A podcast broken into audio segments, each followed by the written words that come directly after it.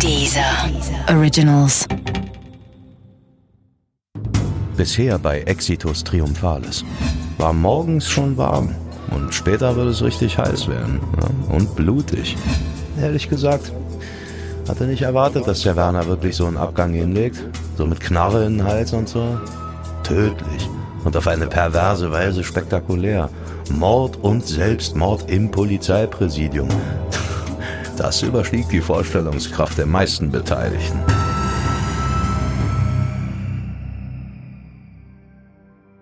Exitus Triumphalis Teil 2 Eine Reporterin hier aus Hamburg hat mal erzählt, dass die Frau vom Mucki zu ihr gekommen sei, weil die Reporterin über Mucki schreiben sollte. Und was genau, das würde er ihr persönlich sagen. Die Reporterin war skeptisch und meinte, dass in so einem Besucherraum im Gefängnis auch immer Beamte dabei sind und dass deshalb gar kein wirklich vertrauliches Gespräch möglich sein würde. Und Muckis Frau soll gesagt haben, die Reporterin müsste sich darüber keine Sorgen machen. Mucki würde schon organisieren, dass die beiden im Gefängnis ganz alleine sprechen könnten. Sprich, auch da hatte sich der Mucki Respekt verschafft.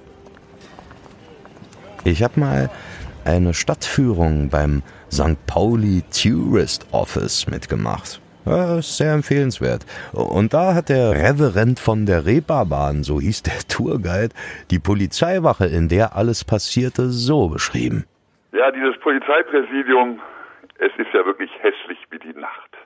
Ein kalter Wolkenkratzer mitten am Berliner Tor, eingebettet von weiteren Wolkenkratzern.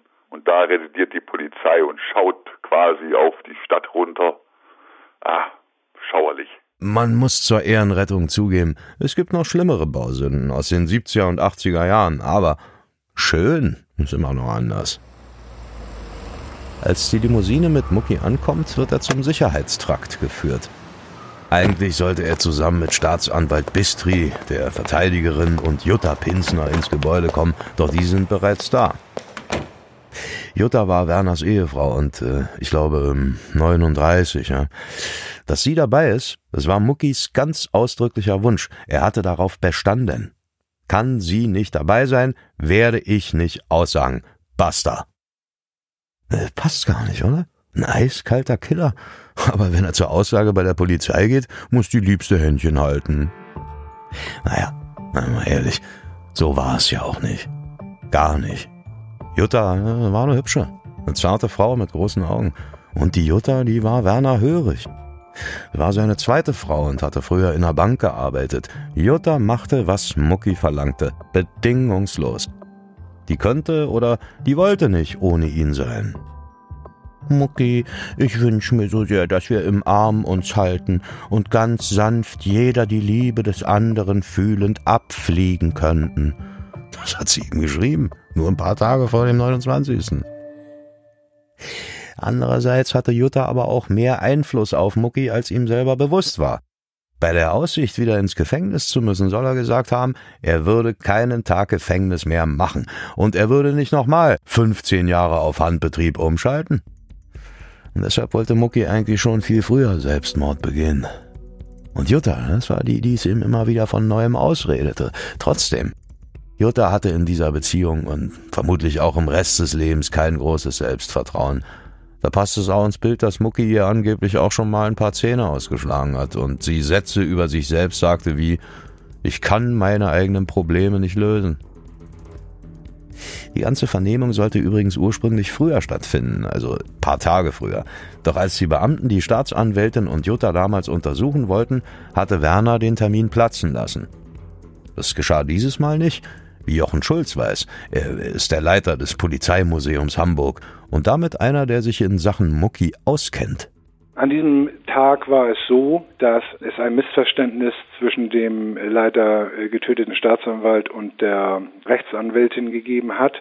Ähm, ursprünglich war geplant, dass sowohl Frau Pinsner als auch die Rechtsanwältin erst dann in das Präsidium eingelassen werden sollten, wenn auch Werner Pinsner bereits anwesend gewesen ist. Aus zeitlichen Gründen war das nicht der Fall und die beiden Damen konnten das Präsidium, ohne dass sie durchsucht worden sind, betreten.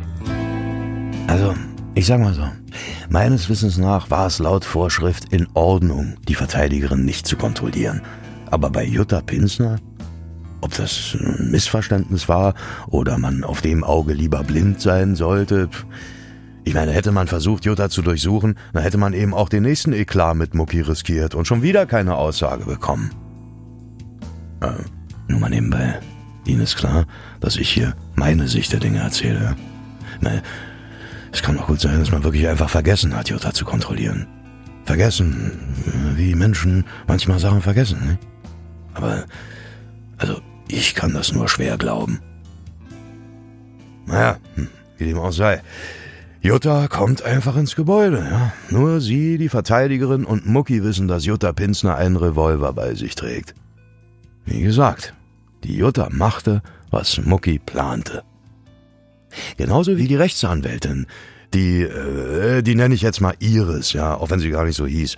Aber Iris echten Namen, den darf man in der Öffentlichkeit nicht mehr nennen. Sie war im Grunde genommen dafür verantwortlich, dass Pinsners Frau einen Revolver mit in die Vernehmung schmuggeln konnte.